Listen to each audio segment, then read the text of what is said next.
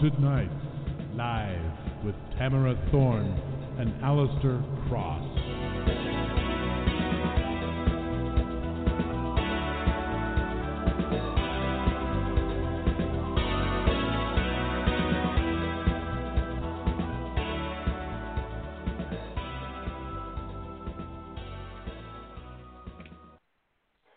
We'd like to thank W.J. Pierce for creating and performing our music. Good evening, everyone, and welcome to Thorne and Cross Haunted Nights Live. We're your hosts, Alistair Cross and Tamara Thorne. Thank you for joining us. Uh, before we get down to business, um, we'd like to tell you very briefly a little bit about our gothic horror novel, The Ghosts of Ravencrest, book one in the Ravencrest saga. Yeah, well, Ravencrest Manor casts long black shadows across its grand lawns, through the surrounding forests, and over the picturesque town of Devilswood below. It holds its memories and its ghosts close to its dark heart.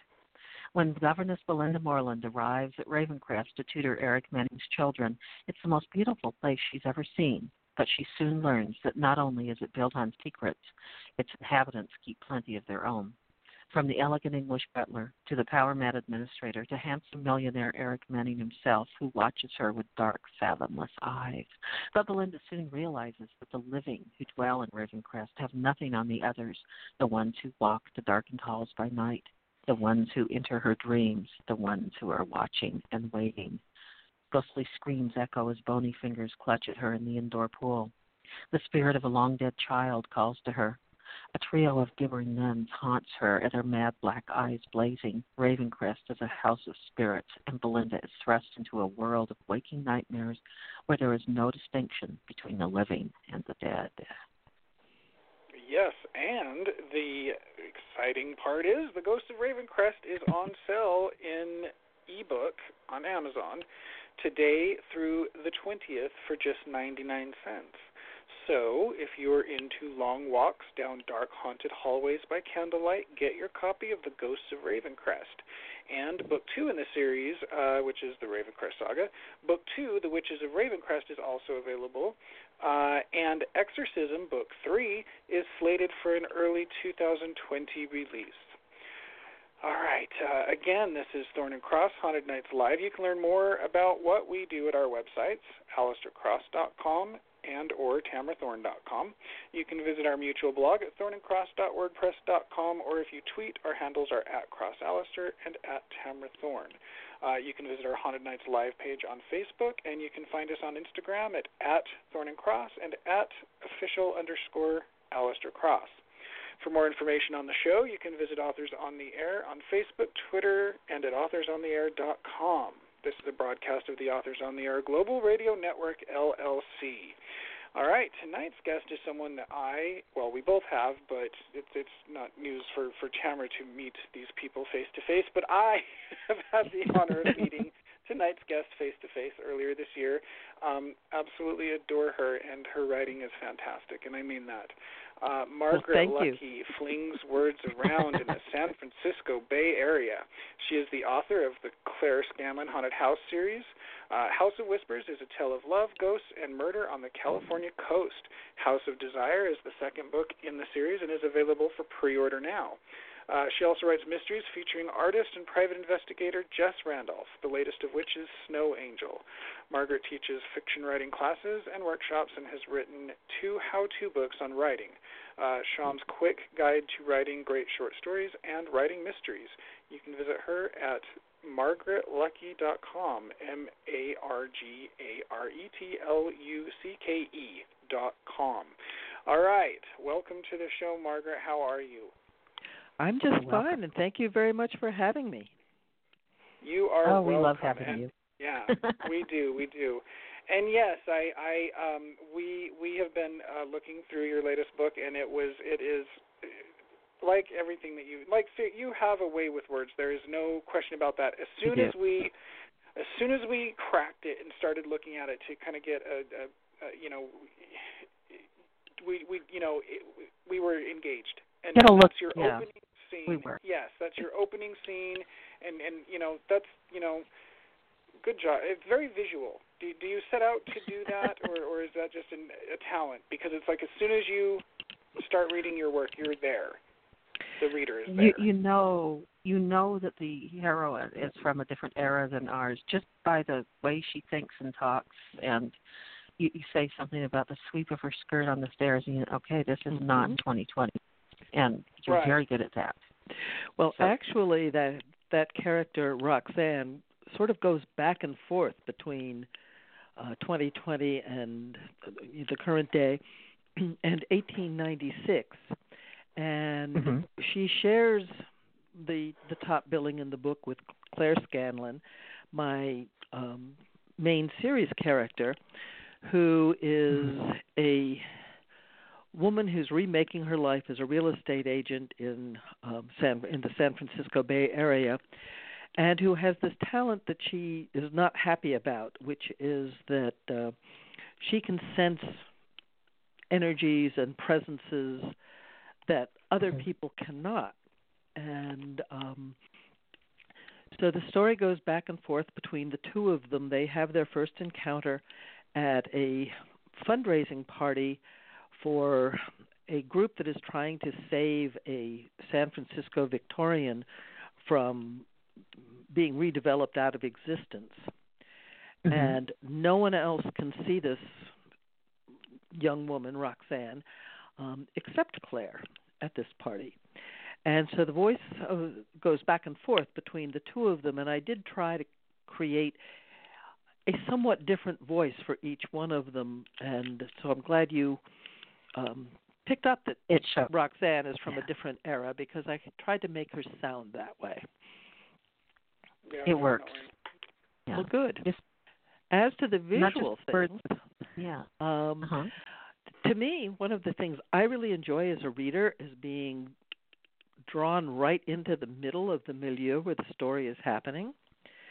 So that is something that I try to do. And um, Tamara, you used the word visual. I find that I have this little mental movie screen on which I Mhm. sort of see the books. And so visual Yeah. details are very important to me as a reader. So I tr- Mhm. figure, uh, you know, I can't be alone in that. There must be other readers who like that. So I Oh, try yeah. to bring it in as a writer as well. you're very good at it Well, thank you. and i can't wait to read more i'm i'm glad you said it now you but now I haven't read it yet, but the first thing I thought of because there's a reincarnational uh, it's it's not reincarnation, it's time travel, but that always makes me think of that. Right. Another book that I read in my early twenties, um, Green Darkness by Anya Seton, had the same sort of thing going on. Have you ever seen that one? no, I don't wrote know a lot that of one. historical. You might enjoy that, but right. it it and you think, oh boy, one of those because you don't see them very often. and and what um, was that again? travel. That's called Green Darkness. Green Darkness. Yeah, And the and- author and- was Anya Seton, F E T O N A N Y A. She, I, I learned most of my history from her because I hated it so much in school. Um, there is a better way to do it than the way they do it in school. yeah. I agree. Yeah. I, j- I just But made a you've note. got- Oh, okay. Uh, she writes great. I, I started reading her again. Um, she. What am I going to say? I forgot what I was going to say. Oh, uh, Roxanne is a soiled dove, and just I, I instantly hear that word, and I think of the series Deadwood, and how much I like Western type things. So she comes from that era, old Yes. San Francisco. And Yes. What in the 1890s? What was San Francisco like? It was very busy. Um, Well, it was very busy. It had turned into a big city almost overnight, right after the gold rush. You know, from very, Mhm. very rough and tumble in the 1850s, and it now had this whole veneer of sophistication going on. And but the Barbary Coast was still very active. Um, there was still a lot of um, a lot of soiled doves, a lot of gambling uh-huh. institutions. There were also a lot of um, very respectable people who were beginning to campaign against that sort of thing. But Uh-huh. it wasn't until right about on the time of the earthquake that San Francisco Yeah. really got its act together to become not quite such a a wide open rough and tumble place as it right. had, had originally been. And um, so the older parts you, the, oh, this book are set about 10 years Yeah. before the earthquake. Ah, and where exactly? Where does the Barbary Coast run from and to? Where, where well, was that? Well, the Barbary Coast back in the day was um, sort of the the area more north of downtown, kind of encompassing Uh-huh. Chinatown and North Beach area, Ah, and that was the Okay. the name of it. And then, but it it sort of spread out. There's a street in downtown San Francisco, a little two block street called Maiden Lane, and the Mhm. reasons reason it was called that originally um, was because if you were looking for a maiden, that's where you would go. ah, And that makes sense. and so it it had a certain it was not in the Barbary Coast area exactly, but but it was Mhm. it was nearby and had it served similar purposes back in the day. Oh, nice. Now, the, your series is called. um Oh, I, I can't remember. The scare. Uh, I just called it the the, the Claire Scanlan is the name of the heroine haunted house Oh. series to differentiate Okay. it from from that. Um the original book when it first came out um mhm. the it was the series was referred to as the supernatural properties but that's kind of a Uh-huh. mouthful so i'm experimenting with some some other things to call it So, so in this book, um, your, your first book in the series has ghosts in it, and this book is Roxanne the Ghost, or are there more? No ghosts. roxanne is actually a living person who Right. comes and goes um, through this time portal that's in this house. It's a Victorian mansion Mhm. that was lived in um, through its history by the It's same a real family. place. And so there is Okay. a ghost who is um, the woman who died and passed away and left her house to her three um, grandchildren who are fighting over it and fighting over what to do Ah. with it, which is why there's this you know contest of who's going to win out the people who are trying to Mhm. preserve the house and turn it into a museum or the ones who are going to sell it off to developers and walk away with the money and this piece of San Francisco history will be gone. And that that's the kind of contest that goes on in a lot of communities um, all the time. Mhm. And is that in in the fiction too, or is that the the real thing? I mean, I know the house is based on a real place. no, that's in the fiction. The house the house Okay, itself is based very roughly on a real place that is a museum. It's a historic house. It's um they have tours there at certain times and you can rent it for weddings and that kind of thing. Um so that particular house has been preserved. I worked there at one time. The I worked for a historic preservation group that had offices there and Uh-huh. um it was a lovely, wonderful place to work. And so my house is based loosely on that house, but I gave it this little decade or so of history that the real house doesn't have, which is the fact that Ah, in my book, back in the 1890s, it went through the, the spell of being a bordello, a parlor house, Mhm. a uh, yeah. a blight on the community, according to the community, because it was not in the in the Barbary Coast, but in what was considered a respectable part of town. They must have I been very, it. very annoyed. you uh, you Yeah. have a, a very good ability of, of, of balancing, uh, like you know how to set someone in the uh, in the moment, whatever that moment may be, and, and I'm speaking specifically, you know, historically. But you also don't weigh the reader down with um, needless information. I know a lot of historical uh, books are kind of hard because of that. It's like the author gets maybe really proud of his or her knowledge, but you uh, have this really delicate blend of of making the setting clear without weighing the reader down. Um, what kind of research? I'm I'm curious about how, what kind of research do you do when you're doing something historical? When you're going back in the past, how do you go about that? Is it, do you use the internet? Do you how does it work for you? Well, it, it it's it's a little bit tricky. Um and I once swore I would never write anything historical just for that reason that it has all this re- research you have to do. Mm-hmm. this house, as I say, I worked in this house, so I knew the house. I went back and and uh, did a tour of the house again, the house that I was modeling it on. Um, and one of the things is I learned a lot about San Francisco history when I was working there because it is a historic preservation group that has its offices. and um, Mhm. so, and I have several books on San Francisco history. Um, fortunately, I live close enough that I could, you know, drive around the neighborhood and figure out exactly where certain things that I was making up ought to be. You know, Uh-huh. if it were real, where would it be? Oh, it would be over on that corner. And Right. um and I I did a lot of reading and both on the internet but also I happen to like books. So I Yeah. I read real books. I know, right? And- so much Oh, nicer. nice. Plus, you can trust books more. I think. Do you do you enjoy research though, or is it something that you is it like a necessary evil for you, or do you like look forward to it?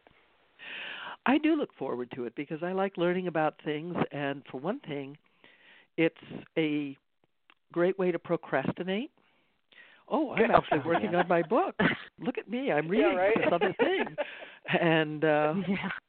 I once saw I once saw a card, a greeting card that uh said on it um a certain legend that I felt applied to me really well, which is Uh-huh. it said, I used to just be a crastinator, but I got so good at it I decided to go pro. nice. oh yeah. So so that's Nice. so that that's um is. it's one of my better skills and research is a good way to to go about it. But sooner or later you do have to sit down and actually write something. Right. right. Yeah, that's that's And- uh, yeah. Alistair do- doesn't love the research. I love it too much. So yeah. yeah, it's it's it's a ba- it's a balance on this end because to me, I it isn't that I hate research. It's it's that I, I'm always I have a really hard time uh, deciding my just the way my brain works. I have a really hard time you know deciding you know what to leave in, what to leave out, and uh, it, it gets very kind of frustrating for me. So I so I tend to to kind of rush through it. Mm-hmm. And then on the other hand, Tamara likes to really immerse herself into it, which I think you know makes for for a better setting. You know, uh, but it drives him nuts. you know, she- yeah. Oh, we're gonna yeah, do this you- first. yeah. so it's a good it's a good balance, but um, it's it's yeah, Yeah. it's Well, as you go along in the book, I, I hope you won't change your mind about whether or not I've achieved a good balance, um, because I do throw in some historical things that I found interesting. But um, I always try to make the story first. mhm. Mhm. You know, the my purpose isn't to teach you San Francisco history. My purpose is to Right. give you, you know, a good story with a few ghosts and a few hauntings and a few good guys and bad guys and and uh Well, but immersing yourself in the research allows you to know it well enough that people will assume you have always known it, and you don't. You end Mhm. up not telling them too much, and I just love that. That how it works for you. well, yes, exactly. And I hope that's what Yeah. people will think I have achieved. Yeah. I'm I'm sure I'm sure of it. I, I don't I don't yeah, you're not that kind of writer. I, I have no Mhm. doubt. I have full faith that Mhm. do you uh do you do you um we, we may have talked about this a little bit before last time, but but you like ghosts and hauntings and things like that. Do you do you believe in such things, or is it just something that your imagination enjoys? Well, it's a little bit of both. Um, in this series, I have certain ways that, um, you know, when Claire, my heroine, perceives things, what she perceives and, and how it all works has certain rules. and Mhm. a few of the rules get explained in the in the course of this book. Um, and I don't believe in ghosts in exactly the way she perceives them or the way they operate, you know, in the Mhm. books. Um, I don't believe in time travel in the way it operates in this particular book. What I do believe, Mhm. though, is that the boundaries of reality are wider than we tend to give them credit for. Mhm. And so this is kind of and exploring some of the ways in which those boundaries could be stretched, even if I'm not convinced that this is exactly the way it goes. Um, Uh-huh. the idea of ex- exploring that notion of stretching those boundaries, I find very interesting and fun. Yeah. Yeah. Oh yes, exactly. I, I like the idea of not really knowing what strange things are, just enjoying them happening Right, right. without definition. yes. Yeah. And I do believe that things happen that we don't have rational explanations for. That's what makes life worth living. I yeah. it kind of it, it kind of is, and and it it kind of is because it it you know when you don't know when you if you if you've ever taken like a science class or biology, it's like eh, there's really fascinating stuff, but also when you realize how limited. I like to think of it like I do believe in science, absolutely, but I also uh, Yeah. don't think we understand science as well as we think we do. exactly. That's that makes sense. a good Yeah. way to put yeah, put our science does understand certain things as well as it thinks it does. it. Right. it can be exactly. very blind that you know when they Mhm. don't have an explanation, they will make up one. But that's the way of the world. It is. It is. Fun, not and and, it, and I guess it makes us feel safe or something. It makes us feel in Mhm. control, and so we need to have an Mhm. answer. But I, I personally, I'm with you, Tamara, and uh, it sounds like you agree too, Margaret. I, I kind of like the mystery. I like the not knowing. Well, I Mhm. like the not knowing too. There was a a while ago they were announcing that they might have found out what the Loch Ness monster really is. I'm going, wait, Mhm. I don't want to know Mhm. that. I know. I want it to be a mystery like- out there. Yeah. It's like when they every time they come out and they do this every few years. Oh, we've solved the the the the, the mystery of who Jack the Ripper was. Right. And I'm like, I don't want to know. But there's a lot of scientists too, What was that? you know, as they really delve into Yeah. science. I mean, you get into quantum physics and some of those things, mm-hmm. and you know, the science becomes, you know, almost Crazy. more and more mystical. and It the does. scientists will tell you that, and um, you know. So as I say, I, th- I, th- I think, I think the boundaries get blurred a lot. yeah. I think so too. Definitely. so do Starting you to get what like. Tell us about your for- other. Oh, we're talking no, over no, each go other ahead. Again. Go ahead, It's all right. We do it Oh, all I the was time. just Go ahead. gonna ask- Margaret, to tell us about her other series. Uh, uh, your latest novel is Snow Angel. Yes, um that one's a different sort of thing. It doesn't have the um the ghosts and the you know the psychic Mhm. uh little backdrop. It's it's a much more straightforward kind of of mystery series. Uh, the heroine of that one, Jess Randolph, is an artist who works as a private investigator to support her art habit because I'm sure you're aware artists don't always find it easy to make a living at doing that thing that they love. Nope. Um, and in this particular story, there's a seven year old girl to whom she's become very close, whose father is a San Francisco homicide detective. And on the night before, or the day before, a her father is scheduled to testify in a major high profile murder trial. The little girl goes missing. Ooh. And so Jess gets involved in the search of trying to find out what happened to her. Um, the fam- the parents are estranged. Does it have to do with that? Is it an attempt to derail this trial? Is it something else entirely? Um, and are they going to find the child before it's too late? Nice. That sounds very exciting. Yes, Yeah. I hope so. Mhm, it is. Well, where can readers find you and your books and and uh, the new book uh, that we're talking about tonight?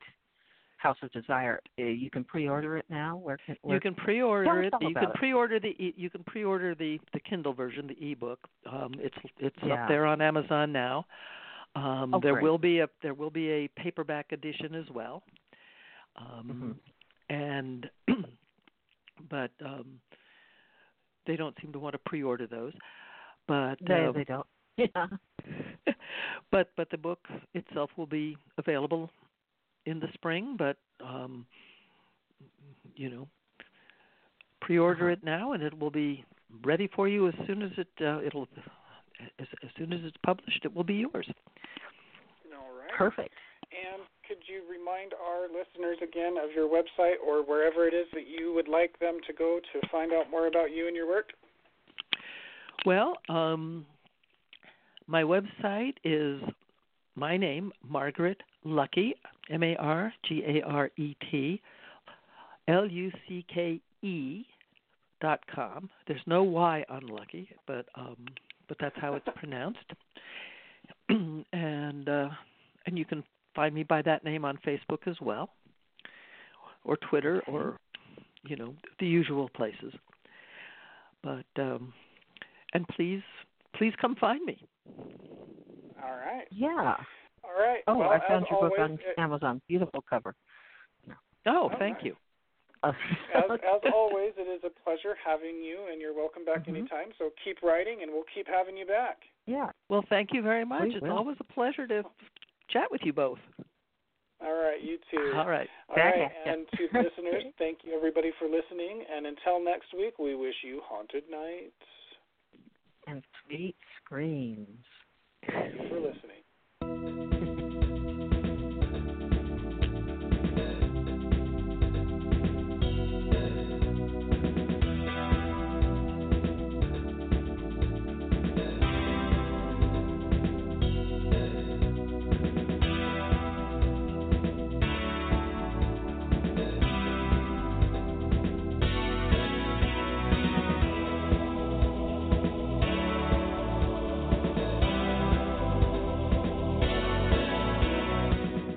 Haunted Nights, live with Tamara Thorne and Alistair Cross.